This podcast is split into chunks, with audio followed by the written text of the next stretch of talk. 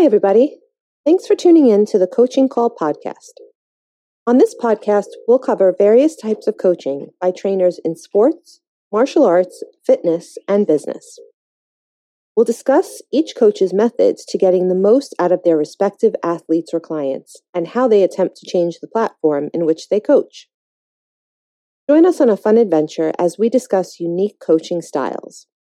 We've all been coached before in school, at work, or on a team. Coaching is a universal part of how we get others to get something done. Join your host, Raphael, and his guests on this unique journey in coaching.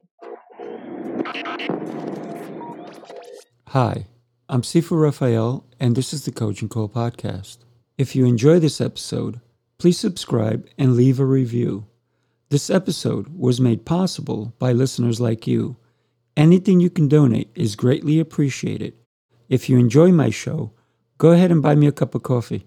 Make it a large. To donate, go to paypal.me slash. That's S-I-F-U R-A-F-A-E-L. I'm trying to keep this podcast free of advertisements.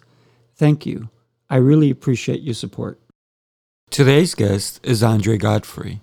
He is a top assistant for the Broncos women's basketball program as an assistant coach. Good morning, Andre. Thank you so much for joining me on Coaching Call. How are you today? I am great. Excited about this morning. Excellent, excellent. So, can't wait to get started. Yeah, it's a great way, right? So, tell me, yes, you are a coach. Tell me about how that came into being. I, I would start off. I, I mean, I would go all the way back to, you know, 12, 13 years old when I really started playing basketball, and you know, started late. And, you know, now they're starting at five or 6 Mm-hmm. But it Mhm. all started then when people told me I was too small to play basketball. And this is just pickup. This is even before I started playing uh, in my schools. And so that motivated me. So then anytime someone tells me, even, you know, to this day, because I coach here and there, I've coached three years in a row before I really submitted myself as really wanting to be a coach.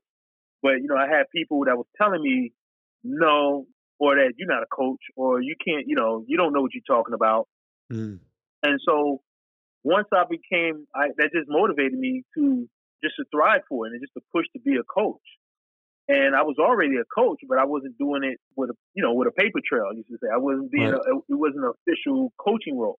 Mm-hmm. So um, I, I looked around for uh, coaching opportunities, coaching opportunities, and then I found one that fit me with an old college friend of mine, a classmate, and and it's just started. So it it basically started because of people telling me no. So if you want me to uh, to to do something in this in this life in this world, you just tell me no. You can't do it, and I'm going to push for it. That's great. That's great. for it. Yes. That's sometimes how you get a kid to do something. You tell them, don't do that. And of course they're going to want Right. to do it, you know.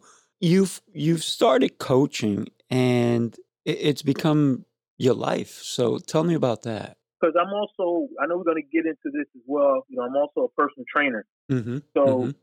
being a personal trainer and coach is just some of the same the same thing because what happened is you're you're getting people to do something that they don't think that they can do. So when we start lifting some weight or or or or, or shooting a shot and they said, Oh, I can't make that shot. I said, Right, you can't make it now, but you will. Mhm. For being a coach is, is helping someone to fulfill their dreams or their goals or their ambitions. And it's it's a great feeling when you see them smile at the end when they struggle for so many days, months, or years. You know what I mean?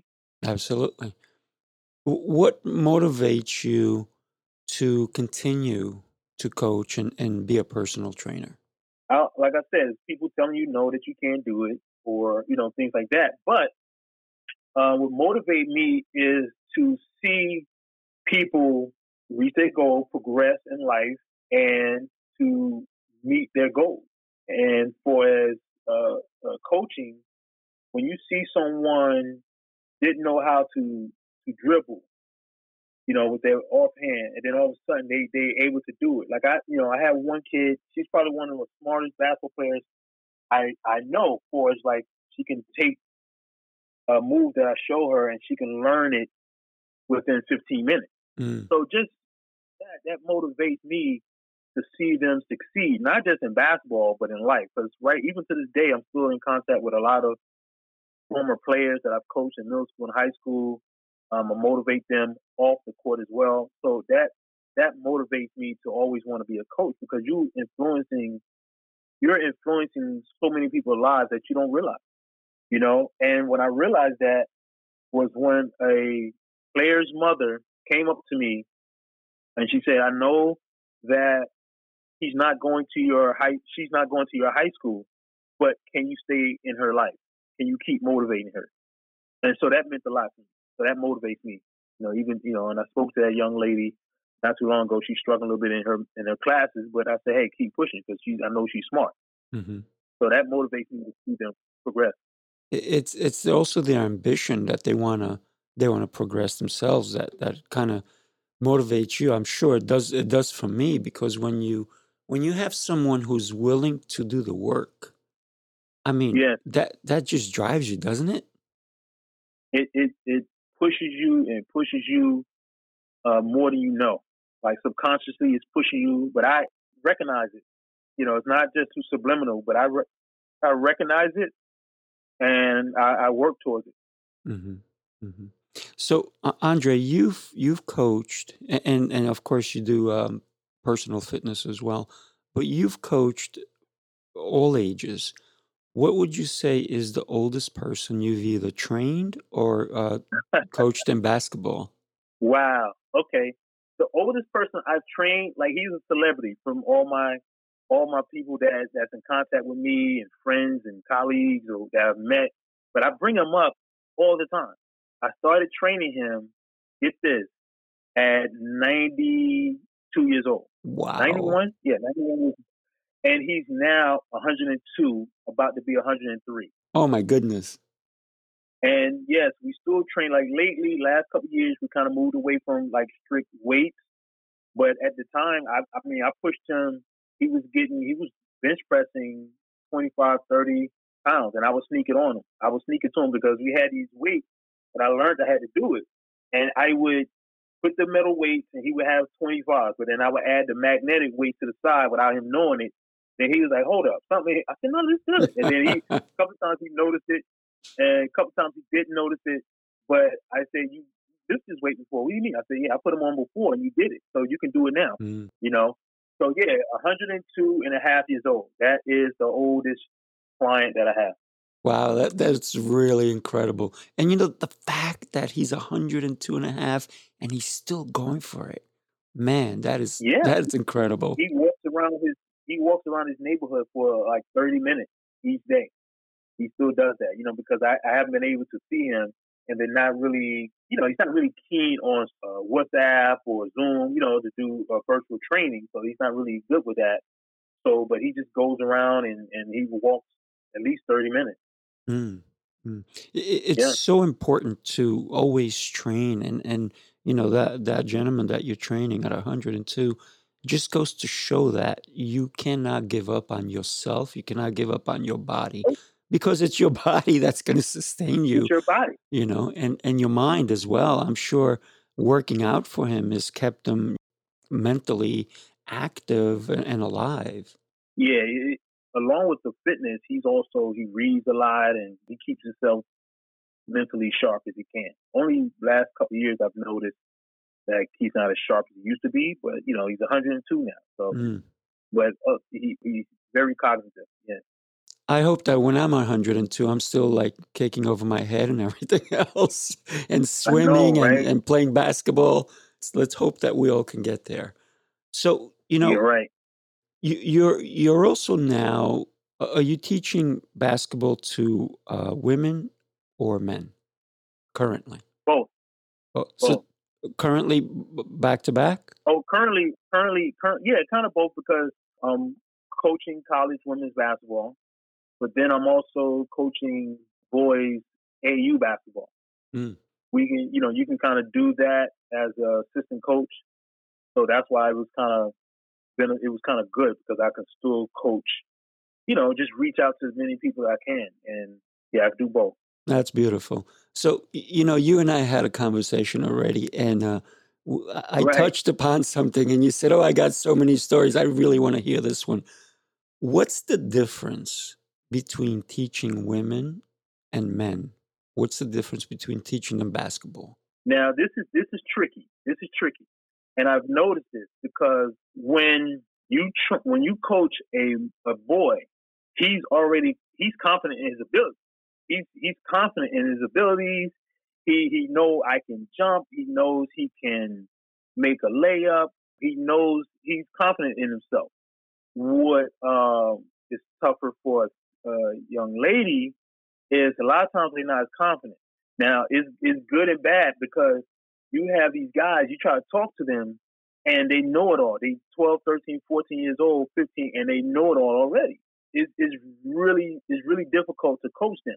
Very rare that you come across a young male that will sit back and listen as a as a group. Like you might have one in a group, two in a group, but as a whole collective team, it's it's tough.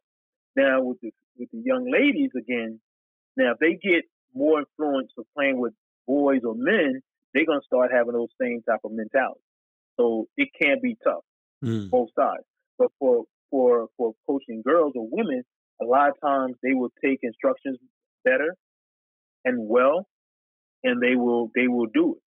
With a guy, they will fight back because they was coached a different way. Mm-hmm. And they said, "No, I wasn't. I wasn't coached that way, so I don't want to do that." They don't want to open it. They're already uh, stubborn. Like, for, all right, for instance, right? I worked with this kid. Well, he's a, he wasn't a kid. He's a little bit older. He's a little bit older than uh, the average teenager. He was, I mean, he was old. He wasn't a teenager. 21, 22. Mm. and a man already. work with him. He was already a man. yeah, yeah, he's already a man, right? But he, physically, yes, but mentally, no, mm-hmm. right? And so he wanted me to work with him, but he had such a anger problem, and he had an anger issue, and and I didn't want to work with him. I'm, I'm not wasting my time, right? I'm not wasting my time coaching. So another young man that was a little bit older than him, he wanted to. He saw me working with another athlete that played, and he saw the change. So I worked with him, and that was like they were rivals. So he saw me working with him, and he found out that I was working with him. He flipped out. Mm. he flipped out. He was angry. You know, this is stories he told me. And then he was like, he had to humble himself, basically put his, you know, just come to me, humble himself, and say, hey, you know, I need your help. And that was, I, I told him that was big of him. So then, because he saw me training his rival and saw he got his athleticism back. Mm. You know, in just in just two weeks. But he was like frustrated. He was upset. He was angry. So then he came to me humble, and so we worked for like two or three weeks. And then I trained him for uh, overseas tryout. And one, and the coach like, "Why are you going all the way up uh, Westchester County to to train with this guy? I don't even, you know, who is this guy?" So then, you know, he comes back in a month's time to do another uh, training, and he was trying to figure out how did he get so much stronger in just a month's time. So now he wants to, the coach now wants to figure out who I am and what I do. And so that was hilarious to me. But just to see his growth, to say, hey, he can show me something. I need to, you know, basically apologize to him and and see if he can help me out. And he did it. Mm. And he's he's doing it to this day now. You know, he's you know, I still you know advise him on certain things. You, you know, to get acknowledged by another coach is is pretty cool because obviously what you're doing is working. When you you're coaching women's basketball, and you say you you're currently coaching uh, a college basketball team, right? Which one is that? Right. Oh, it's Bronx Community College. Okay, very cool. Bronx Community College in uh, the North Bronx. North Bronx, very cool. And when when you're you're coaching coaching them, how many how many women are you coaching? Let's make believe. Let's make believe just for a second. Let's make believe I know nothing about basketball. Okay. I mean, I used to play basketball, and let's make believe I know nothing. So, how many women are on the team? How many play? And how many have to sit out? And who? How do you select who's going to play that game?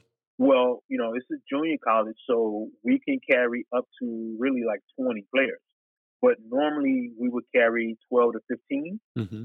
And how how that how do we figure out who's going to play that day. Normally we have a starting five, and that's a consistent starting five.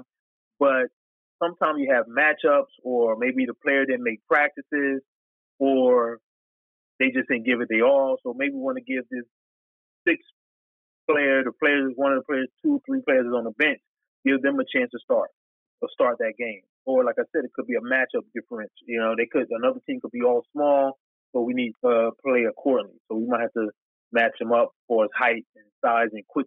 So it, it, it all matters. It all depends on your team, what they did in practice that week, that you know day before, and also the other team when you recruit the other teams and scout them to see uh, how they're gonna play, um, how many bigs they have. Bigs are like forwards and stuff like that, or or they play a four guard and one forward inside. So now we got to start four guards and then one uh, forward. So it, it, it, depends. It has so many different variables. Mm-hmm. But the main reason is how that person's, that player's attitude is. Are they working hard in practice? Are they listen to the coaches? Do they understand the game plan? So that's the main things that you that that we look for. Mm-hmm. That I look for. So how many how many players play a game on your team? Well, you start with five, but um, we would tr- we we definitely try to play everyone at some point of the game. That's how I coach anyway, because you want to get your worst player some playing time with the starters and get them comfortable playing, because you never know you might need them in the near future. Or if a player gets hurt, now the rotation shortens up, so now that player is going to get five or ten minutes or half. Mm-hmm. So, you know, some coaches only play five, I mean, eight or something like that, at the most nine. But I think that's not beneficial to your team because you got to get everybody a touch, a feel of playing in a in a, a stressful situation. So when you call on them, they will be more likely to be ready. Have you noticed that some of your worst players, because they get the chance to touch and play in a game, all of a sudden step up? You know, yeah, I've seen that, and it and you know it, it's little steps, and I had that's from learning as a coach that you have to you know celebrate the small victories. So if they're they never could make a left hand layup, then they even attempt to do a left hand layup in the game. They might they missed it, but they attempted to do the left hand. Hey, good job, keep working at it. It's going to go down. Just keep mm-hmm. because they got to get used to uh, practicing that move in a game. So one young lady uh, that I coached all last year, and I trying to explain to her that you know she's not a three point shooter. So when the ball is on the opposite side of the floor, once you reverse the ball, take a step inside the three point line. Some the ball come back, quick shot right there. Don't dribble because she she couldn't she can't really dribble that well, and I'm afraid of her passing the ball. So I said, don't pass, don't just shoot it. If the shot's not there, take one dribble and pass it to a teammate and she wouldn't do it. To I don't. She's a smart young lady. She three five or or above, right? But on the court, is just everything is coming at her boom, boom, boom, so fast that she wouldn't she wouldn't get it, or she would just be stressed out. Mm-hmm. And so finally, the last couple games, she was she started doing it, and then I had to pull her aside. She would take the jump shot. She made it. So now, as she made two or three in a row, I pulled her aside. I said, now look, this was going to happen. They're going to start conversion on you because you can shoot. Now when you pass the ball back to your point guard, she's going to have an open lane. So you got to teach them in steps. You can't expect all, all your players to know immediately. Mm-hmm. I mean, right. the fact that you know you're you're encouraging even on on attempts is huge because everybody needs that encouragement, and and some people are just some coaches are just you know going to yell at at, the, at at them and then later on forget that those little words you know even like oh you should have done better right. Is going to hurt the person and then instead of saying you know that was a good try and that's that's so much bigger than saying you you should have done it instead of good try you know that i think that's that's huge on your part and any coach who always encourages even when they've not done the job that was required of them? Well, you know, I had to learn that because, you know, those little victories, I had to learn that as I, you know, coach over the years because those little victories are big for them. They're huge for them. And and to to reason why because if you get them thinking like, okay, because you can't make a shot that you don't take. It's a 50-50 chance that you're going to make or miss a shot. But if you don't take it, you're 100% that you're not going to make it because you mm-hmm. didn't even take it. So if, if you just take the shot, follow your techniques and your form, what we worked on for thousands and thousands of times, it, it, it's a 50% chance that it will go in. And I never discourage if you're open or you got some space, take the shot, right? If it's like a couple of passes, take the shot. I'm not never be upset, but I'll be upset if you take the shot with three people on you or you don't sprint back on defense. That that yeah, that you can't have that. Mm-hmm. But I'll never be upset if you're taking a shot that's a good shot. If you're open, take the shot. Make the effort. yeah, absolutely. Making the effort yeah. is, is huge. You know, when when I was a kid, I used to I played basketball with all my friends and stuff, and one of the things that I stunk at was making that shot. So I decided uh. one morning, I decided one morning to just go out there and shoot and shoot and shoot, and I probably shot for five hours straight. Right. And later on, I said, "Wow, I actually enjoy shooting." And then I started shooting, and I would shoot from different angles, different positions, as far as I could. And at one point, I started hitting the basket every single time. And right. there was there was nobody coming at me, so of course it was easy.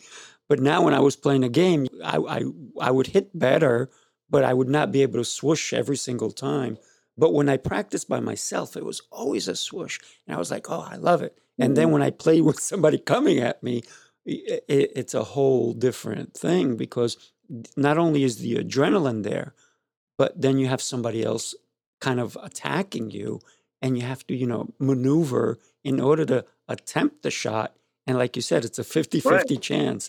But when nobody's nobody's in front of you, your chances obviously are going to increase. Great. Right.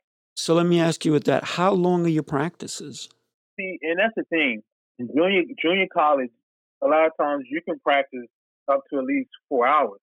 Hmm. But no it's no time timetable like on like the D two or D one is basically like you know two and a half hours, three hours at the most, or something like that. But at, at my school, you know, yeah, we can do four, but a lot of times we we're relegated to two hours because we have the we have the men's team, we have volleyball in certain parts of the season. So you know that needs that that facility. We only have one gym, mm. so uh, it basically comes down to two hours. Mm-hmm. Yeah, and then five six days a week. Do you do you approach the practice with um, we're going to do dribbling for this long, we're going to do left hand shooting from this long, right hand shooting, or do you even do left and right? And then do you do like you know three pointer shots for this time? Do you, do you segment your your practices? Well, and this this is what I I from the negative came a positive mm-hmm. because when I was coaching middle school and high school basketball, we basically had only probably like an hour and 15 minutes practice time. You know, I say an hour and 15, but it probably really came down to an hour. Mm-hmm. So I've learned through that and it helped me with college is, and with the time frame, is I would condense drills. I would, I would put three or four skilled learning drills into one drill. So where a player has to learn, has to know how to make the right, a, a good pass, either bounce pass or chest pass or overhead pass, jump stop, pivot work, and all comes down to shooting or layup. You know, so I condense the practice, and yes, I put time frames on them. You know, five minutes, ten minutes. Uh, okay, defense, fifteen minutes.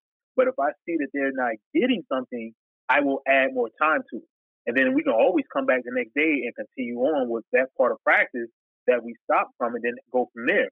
But mm-hmm. if I see that they're that they're getting practice or that that that drill, oh, we'll move on.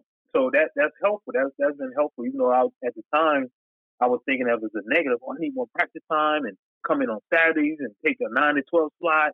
Now it's like okay, I know what to do because I had to do it. Mm-hmm. You know, coming up through the ranks, condense the, uh, the workouts where four or five drills into one, and make it fun change it up. But then also you have to repeat certain things that if they're not getting it, like if they're not learning how to box out, we're gonna do this again until you get it right. So they don't like doing it, right? What are they gonna do? If they don't want to keep doing it, they're gonna do it right because they don't want to keep doing it the next day and the next day and the next day. Mm-hmm. So then eventually they're gonna get it because they don't want to keep doing it. They want to do something different. So that's kind of way I've I trick them, trick my players in doing it. Right. It's it's funny that you say that because uh, I I think I read something or heard something yesterday where it was advice like for example if you want to get a kid to do something and they're maybe in the middle of having fun if they're on their Xbox or they're on doing computer games or watching a show or something like that that they really enjoy and you say okay we got to go somewhere or go do something they they give you a fight and and one of the suggestions right. was get them to do something they don't like and then mm-hmm. then say okay let's go do this other thing and they will be so happy a lot of th- that that's so true what you're saying because you're motivating them through doing what sometimes people always start off with what they like and then move to things mm-hmm. they don't like but if you start right. with things that they don't like and then move to things they like they'll know that it's either one I have to finish the time if it's 20 minutes or if it's an hour. I have to do this and then I get my reward. So it's that reward right. concept that you're using, and, and, it's a it's a great thing that you're doing. Well, it, it definitely helps, and you know like most of the time I will start off practice with some type of defensive drill, and then I'll move into offense, and then I'll move into a defense and offensive drill where you got to learn, remember the concept that you learned on defense. Now you got to stop the offensive team.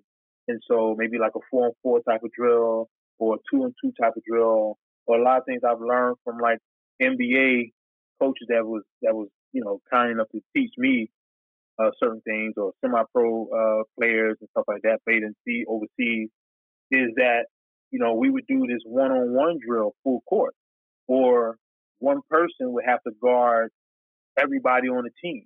Like they would have to guard them all the way to half court. The person that had the ball throw it back to the next person, and then they got to sprint to that person, close out, and then they got to guard them the whole half court. So I would do something like that defensively that will get the motor going, get the intensity going. Mm-hmm. And if you don't want to play defense, you cannot play for me. I know it's an offensive age, but what I try to get these guys to know is if you love the sport, you should love to play defense because then you're going to get more opportunities to score. You know what, what, what I'm thinking is that j- just by the drills you're talking about, the cardio aspects of basketball are incredible because in professional basketball or or really high intense basketball, you really don't see out of shape people. Mm-hmm. you, you, know, you really don't see people who are out of shape. And if they do, they're the ones that are maybe they're incredible at sh- shooting. Usually, everybody on the court is in dynamic shape. Well, that's funny that you mentioned that because this is another funny story.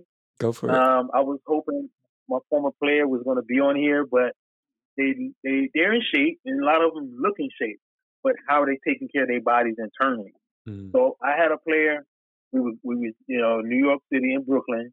We was traveling. We always you know travel on the on the bus or the train to games, and I would try to keep them on the bus because then you don't have to worry about them falling off the edge or they you know they're on the bus, right? Mm-hmm. Um, but this one particular time we we had to go on this train, and one of my starters was eating potato chips before the game. And I'm like, "What are you doing eating potato chips before a game. You know, they all know. that, You know, I told I talked to them about it. You know, the cramps and whatever. And she's like, I'm good. So funny thing was she she was eating it. And I boom, we're on the train. I I knocked the playfully knocked the chips out of her hand, and she just looked at me. Went back in her bag, got another bag of chips. I said, "Oh well." so she eats the bag of chips. She eats the bag of chips. Oh my goodness! So now this is like the first half, first half of the second half, and she starts cramping up right? He starts cramping up like crazy. Mm. So I said, listen, no, lay on the floor, stretch it out, massage it. Boom. So I had another player do it. So then the next day in practice, the next time we practice, for the next no, the next game, the bananas that they turned away before, they they knocking me over to get the bananas this time. because they didn't want to cramp up. Everybody eating the apple now on the bus, you know. He's like, no, I'm not doing that. You know, they were still eating not so good outside the game, but game day they would eat healthy. Mm. You know, so that was a kind of change and funny story about that. Oh yeah, I mean you have to eat healthy, especially but when you're going to be running, you know, for for so long. Do you incorporate fitness while? I mean, of course they're running up and down the court, but do you also incorporate strength training while you're doing your practices? Oh yeah, like when I really first started, this is before I, I coached in middle school, then back into college. I was coaching at a college up here in Westchester, and uh, actually not too far from where I live and I I was training them, but I was also like assistant coaching for like individual drills and all that stuff. So I would train them in summertime, the off times, whatever. And the head coach came up to me. He's like, "Hey, Andre, hey, you did a great job." I said, "What you, what you talking? What you mean?" He said, "This player, and uh, we used to call her Shaq, and uh, I forget her name was Shaquille, Shaquille or something. Uh, I forget her name. Um, but we used to call her Shaq because she was tall too. She was like six four, six five, mm. and she would get the ball knocked out of her hand all the time going up for a layup. So then now during the season, she goes up, boom, she gets hit on the arm, and she makes the layup and she gets the and one to foul. So that was all those weeks and months that I had them push doing push ups, pull ups, squat, core work, all that stuff that they didn't like to do, but it made them a better player. So yeah, I, I definitely incorporated it, and we set aside three days, at least three days a week. Some players ask me for more, um, but I said if you want more, you got to actually stretch more because that's most that's most important. Uh, flexibility. So yeah, I definitely incorporate it, and we do it for at least at least an hour. You don't need to train. Some guys you see them in the gym for two hours. Your ATP energy system cannot take two hours in the gym. It just cannot. They they're fooling themselves. Mm-hmm. So if you do a good 45 minutes to an hour, the proper rest time, or sometimes you might need more.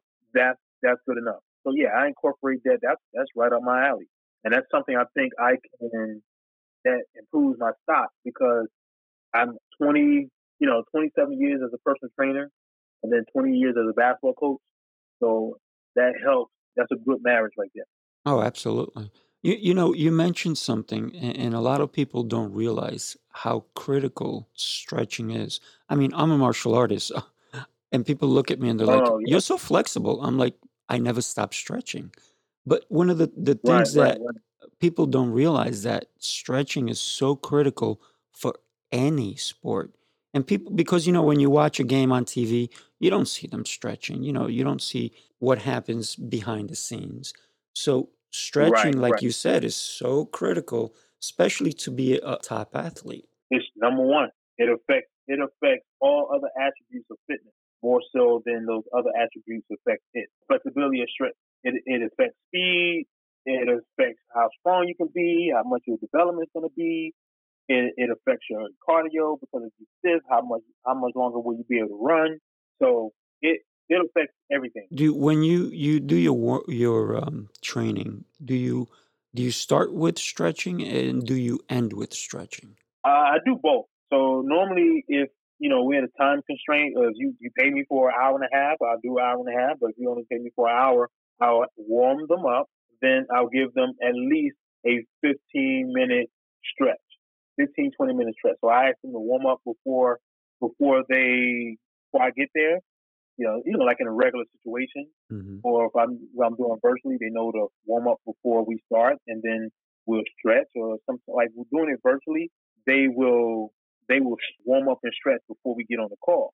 But if I'm doing it in person, they'll warm up and then they want me to stretch them because they know I'm gonna give them a, a very good stretch. I like that. I like the the.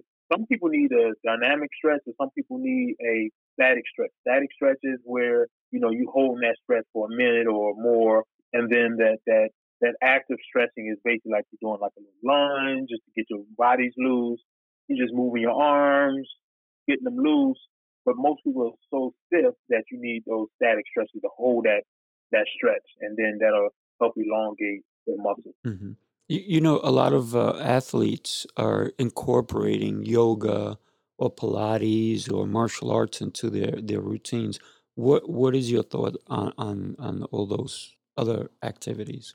Uh, Pilates and yoga, those are great. Those are great. Those are awesome. Um, but at, the at the same time, though, an athlete they can they can do that. There's nothing wrong with it. But athletes they need specific stresses. They need like if if their hip flexors are tight or their glutes are tight, they need those specific stretches and and and and, and lean on those stretches for a little bit longer. Because when you do yoga, yeah, they're gonna they're gonna stretch out the hips and the hip flexors, but how long are they gonna stay in it? They might need longer than a few minutes. You know what I mean? They might need to come back to it and hold that stretch. So a combination of both is great. And and do you also do assisted stretching? Oh yeah, that's that's that's what I mean by the static stretching because I will be the one holding it. I will be the one holding their leg up and making sure that their hips in the right place, everything is their back is on the on the floor, the head is relaxed, and let and, and it's better to have someone stretch you anyway because now you can relax into the muscle instead of like okay I gotta use some strength to stretch. You can just relax into the stretch. So that's why that that is even better if you get someone to stretch. So I, I definitely. You, you just said the most critical thing relaxing while you stretch. I think that is so critical. A lot of people think stretching is, is painful because they're not doing it right. Right. Or they don't have someone guiding them like you. Right. Well, you know, it, you might need you might need to feel a little tug, but it's not where it's like pain, like you like, oh man, like my leg is gonna snap or something. But you do need a little pull where you know you're really stretching, but not where it's going to get hurt. And that's why the warming up is key. When I was uh, teaching, health and physical uh, education, I would I one of the um, examples I gave my kids, and I was like a homework assignment was take a rubber band, put it in the freezer overnight, typically like a Friday to a Saturday, and then tug on it and see how long it takes to break. Some kids did the video, pictures, and stuff like that, so that was dope. But then they can see. That's why you don't want to wake up. Okay, I'm gonna go stretch. No, you got to warm up, walk around the block or sometimes or something like that, or jog and then stretch. You got to warm it up. No, it, it's like you said, it's important to stretch while you're warm. A lot of people think that, oh, I got to just start stretching, and, and that's when they start pulling ligaments and muscles and so forth. Right, exactly. So, Andre, what does it mean for you to be a coach? I mean, you've been coaching for 20 years. What does it mean? Ah, what does it mean? What does it mean to you? Um, what it means to me. Mhm. I mean, what it means to me. I mean, I've had I had so many. You know, of course, you're gonna have some negatives, but I had some so many more positives where I've had I had kids told me that that I was a I was like a father to them. Mm. You know, I was the only father figure that they had, or that one of them considered me their father. You know what I mean? And then, uh, like towards the end of the school year, when I was coaching middle school and high school, you know, they told kids, "I want you to write something, you know, in approval, something positive about your favorite teacher," and you had to pick someone. And and the couple of kids that picked me each year, they talked about how much they appreciated me pushing them. You know, we couldn't have done it without you. And then now, and then I had another kid was like, some of the kids won't listen to you, but I was listening. How you want me to be a better player, a better person, and things like that. And and it, and it means a lot because that means because sometimes you think that you're not being heard and the players aren't listening, but they're you know they're listening and and and some people are listening, you know, because it it's amazing when you get people to talk about you in a way where they said, uh, "Why why are you still training?" One um, mother had asked her daughter, uh, they older, you know, adult, "Why are you going back and training with him?" He said, "Well, he is a great trainer, but he's a better person." Mm. So that meant so much more to me than just training and just because when I first started training, started training probably I was 18 years old, and uh, in between summers trying to stay in shape, college sports and stuff. And first is about the money, like oh I got to make this money, I want to I can make this.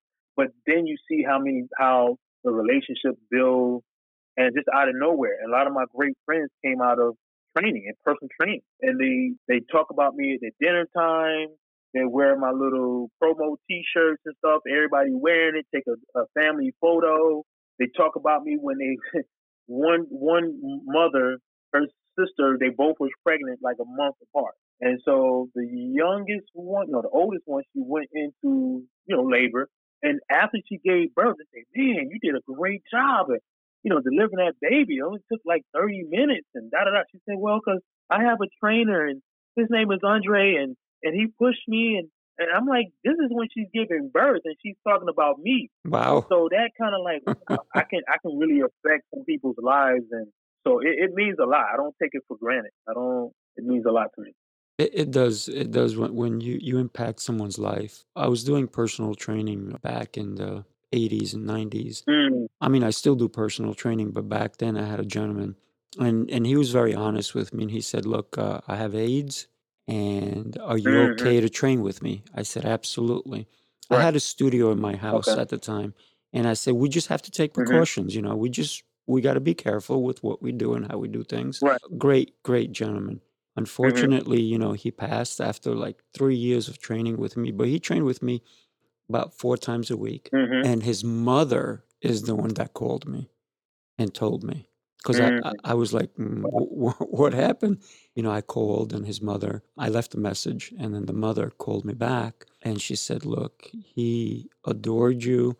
He thought you were uh, incredible. The fact that you were able to train him and you had no qualms about, hmm you know, his condition. Right. She goes, I want to thank you so much. My son was, he, he loved you training him.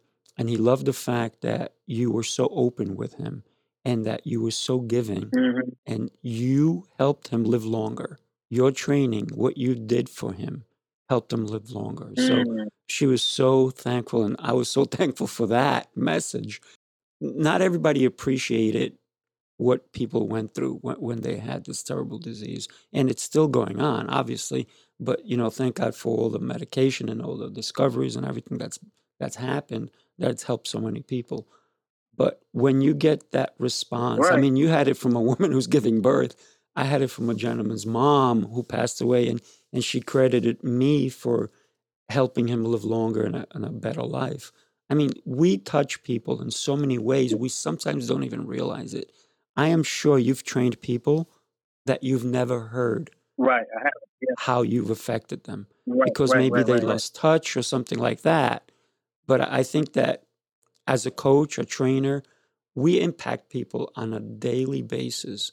And sometimes uh, we just don't hear it. Obviously, you are impacting a lot of people's lives, and kudos to you. And and you know another thing, a couple other things too. When I really found out how impactful I was as a coach.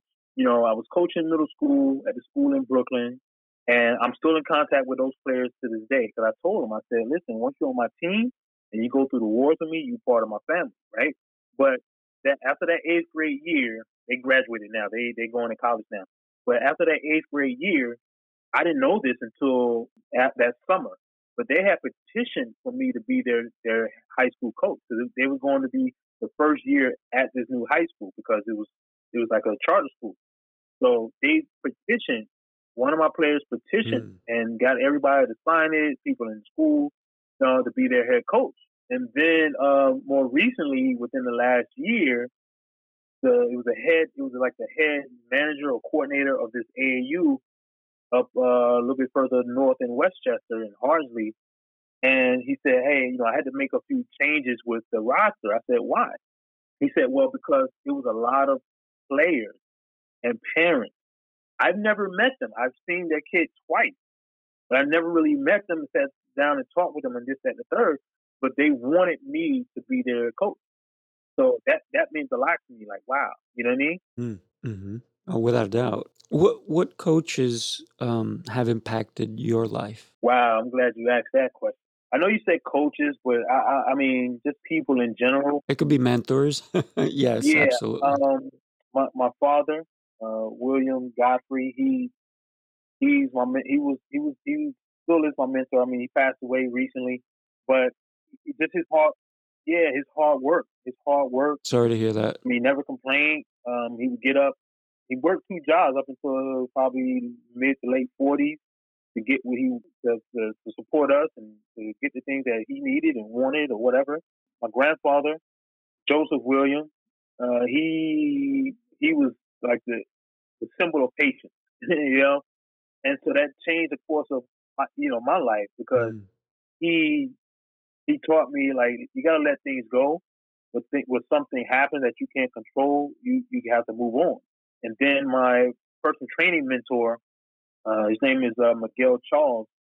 He he was so tough on me. He was so hard on me, and we we didn't have a great relationship in the beginning because I'm like, yo, this dude is like crazy, right? He chased me around the gym, make sure I had proper form and technique, and like get me crazy. but I learned when people will be like, "Oh, why, uh, why, why are your boss looking at you like that?" I oh, he's just crazy. That's all. He's crazy. So he, I did what he asked me to do. He told me to make him to be the bad guy. He's like, I can take it.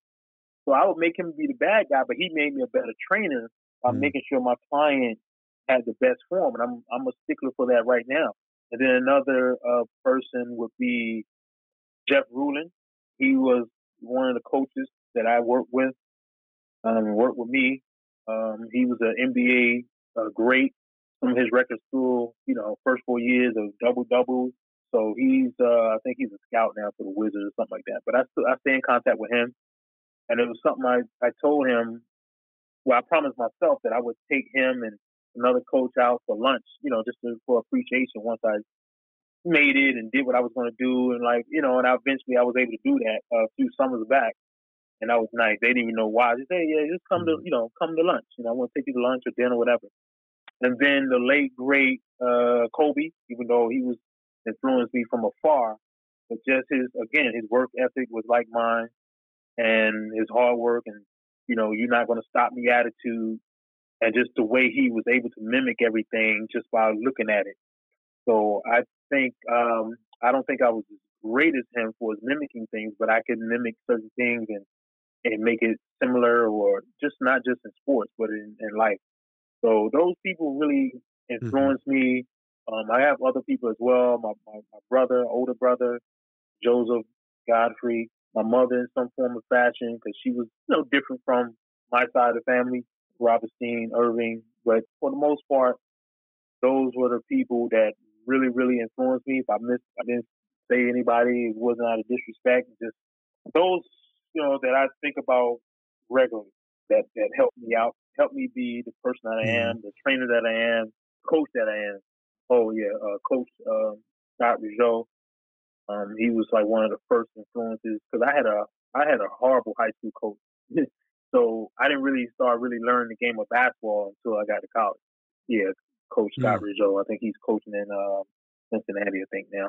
But yeah, so those those are the people that really really influenced me. Mm-hmm just like I said, for the person I am, the man that I am. You know, any great person is is not there by themselves. They're standing Definitely. on the shoulders of giants. So it's it's important that we we acknowledge all those people that helped us right. get to where we are. And and you know our perseverance and and anyone listening, just do it. Don't don't uh, wait till tomorrow. Right, right, right. Do it now uh, a lot of people procrastinate right. on on what they should do. Sometimes it's just a matter of writing it down, and and, and it's okay to procrastinate, or, or maybe it's not really procrastinating, but right. really thinking it out. And sometimes just writing it out will give you that process you need to be able to get it out there.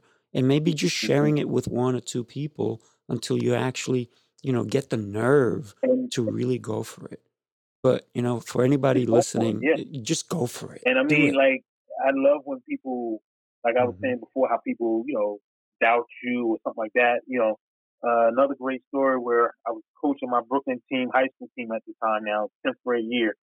And we went to a school in Manhattan and they were like, they looked at us coming in and it was probably like our, our probably our best player was probably like maybe like a little bit taller than me. I'm not that tall. I'm like five six at the at the most.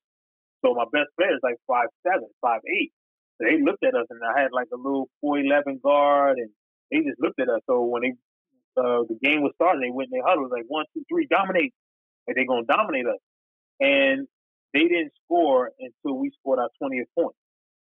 And and so you know what I mean. Mm. That's why you can't judge a book by its cover. You you know you got to take every opponent as an opponent and don't look at them as less than, but just because they look different or they shorter or they talk. You know what I mean? Doesn't matter. That's a that's a, a great way to look at things. It, it absolutely is. You know, the the way we we look not only at outside, but the way we look inside of mm-hmm. ourselves is critical because that's what's going to elevate us. I think w- when we think of elevate, we need to elevate ourselves before right. we can look outward. Right. It's, it's wow. You you definitely have to learn about yourself before you can aid anybody else. I, I know my I know my my faults and I know my positives. So you have to hmm learn that and try to minimize your faults as best you can. You know, we all human, we're gonna make mistakes, but you have to learn about yourself. If you know that you're you're standoffish sometimes, you you gotta own it. You, you know what I mean? If you know that you are a, a stickler for whatever, you gotta own it. Like, yeah, I am, but I try to be better at it. So yeah, you have to own it. hmm You do, you do. Andre, who who's your favorite coach professionally that that you see either live or on TV? Who's your absolute favorite coach? Absolute favorite coach, I would say, it's not because I have a bias, because everybody know I am a, a Lakers fan, Kobe, a Kobe Lakers fan. But I would say hmm Phil Jackson, and it's not because of his X's and O's. It was just that how he was able to reach to every player. You know, he would, and I would, I would try to steal some things as a as a player, as a coach. You want to steal certain ideas, give them their credit for it, but you got to. That's how you get better. But it was the way he approached the game, and he, if I can get the lesser player to be on the same accord as the the, the stars, then we can win a championship if they're on the same mental wavelength. So it's not all just about basketball and how he delegated his uh, work to his uh, assistant coaches and and things like that. And I, I just think it was just just getting able to get these big egos in the NBA to work together, even if it's just for a series or a game. It's it's amazing because all these guys are millionaires. Why do I need to listen to you? Why? Because you're trying to win. And most coaches are going to know more than most hmm players. Most most of the time, not all. So I would say Phil Jackson. hmm Yeah, So true, so true. And he is a great coach. I mean, like you said, he gets right. everybody involved. I think you coach the way you feel that you should coach or you should train or you know, you go by your feeling. A lot of people go by stats now and analytics, but you got to go by feel. And if I if I see a player and if I see that they're they're on a good they're on a good wavelength and they're able to uh, do what I ask them to do, I might leave them out there even if they might not be a good offensive player or a good defensive player. But that day, that minute, I feel like they can do it when hmm it comes to especially coaching. Could you have done something differently? Yeah, you know, neither here nor there. But, you know, we all want to win. My first real winning experience came, I was coaching at a camp, and I think that was one of my best coaching jobs. I, you know, you had to get 10 players. And so, you know, I really only really wanted to play eight. And lucky enough, the two players that I didn't want to play, just they, they just didn't, they weren't ready. They had other things to do. So I'm like, okay, good. That, that got my rotation down to eight. I was good. But I, I learned to see what the kids really, what, what motivated them. And I pushed them to be better by calling them out. Like, hey, do you want to lose again? Some people are like, oh, why would you do that? Why? You know, I was just testing. They, no, I, we want to win. And I said, okay. We lost our first two games, and then we won the rest. You know, I did some, you know, good coaching, and other coaches didn't like the certain coach and, and warned me about certain things, but then I warned the rest, and then that helped us win because we couldn't stop a big man. I'm like, listen, um, this big man, they trying to keep him in for four quarters because then the camp you got to play everybody no more than three quarters. So, but I, I had to, that's what a coach does. You protect your players, and and it helps you if you can remember those those learning experiences to be a better coach. Everything that we've done has brought us to the place we are now. We always have to see also not only where we are now, but where we want to go. And that comes to you. What would you like to accomplish? And what would you like? Two questions. What would you like to accomplish? And what would you like to see happen with the sport of basketball? Uh, what what I really want I want to accomplish is I want to I want to be a head coach. I was this close to being a head coach just not too long ago, and it wasn't meant to be. And I didn't take it as a negative because now I was able to coach uh, AAU basketball during the summers or whatever. Because as a head coach, you can't you can't coach AAU basketball. So being a head coach, and the main reason why I want to be a head coach is some people like, oh yeah, the power and this. And, no, no, it's because yeah, you have the power, but I can, I want to be, eh, be able to influence or to aid and change in someone's life. Be for it's like giving a person a chance to be my assistant coach. That probably they wouldn't have gotten an opportunity or something like that. That would change their life, and then they can help other people out, right? So then you get three coaches, and then you changing people's lives, and then also mm-hmm. you're able to change a child's life because you're going to offer them a scholarship to go to school that their family couldn't pay for. You, you know what I mean? So that that is what I I mm-hmm. what I want to do, and that's one of my goals is to be that head coach. And what I would like to see, especially in a D one level um, sport, uh, especially basketball, but in sports in general, is I want to see that the athletes get paid because if you, I don't know if you've seen how mm. the NCAA backtracked on making those video games that they was making for college football and college basketball. Immediately when they said they had to pay the players, they immediately pulled that. But they still should be paying these players because mm-hmm. they're selling their jerseys, and now a player will get in trouble for selling his own jersey. You're getting paid money when a person comes in on the store, college campus store, and they buy that jersey with his name on on his back, but you're not giving any of that proceeds to the player. They get they get money from TV because of mm-hmm. how well those teams play, and I don't think the coaches play. I don't think the administrators play. It's the players that are playing. So then they winning championships, they winning games, of big uh, tournaments. Then they get hey, the next year they get a bigger TV deal. So why shouldn't that money go to some of these players? They say, oh, well, he's getting a free scholarship.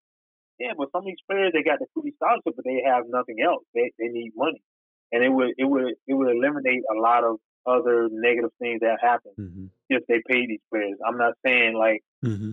a lot teams in multiple sports, so that's a lot of money.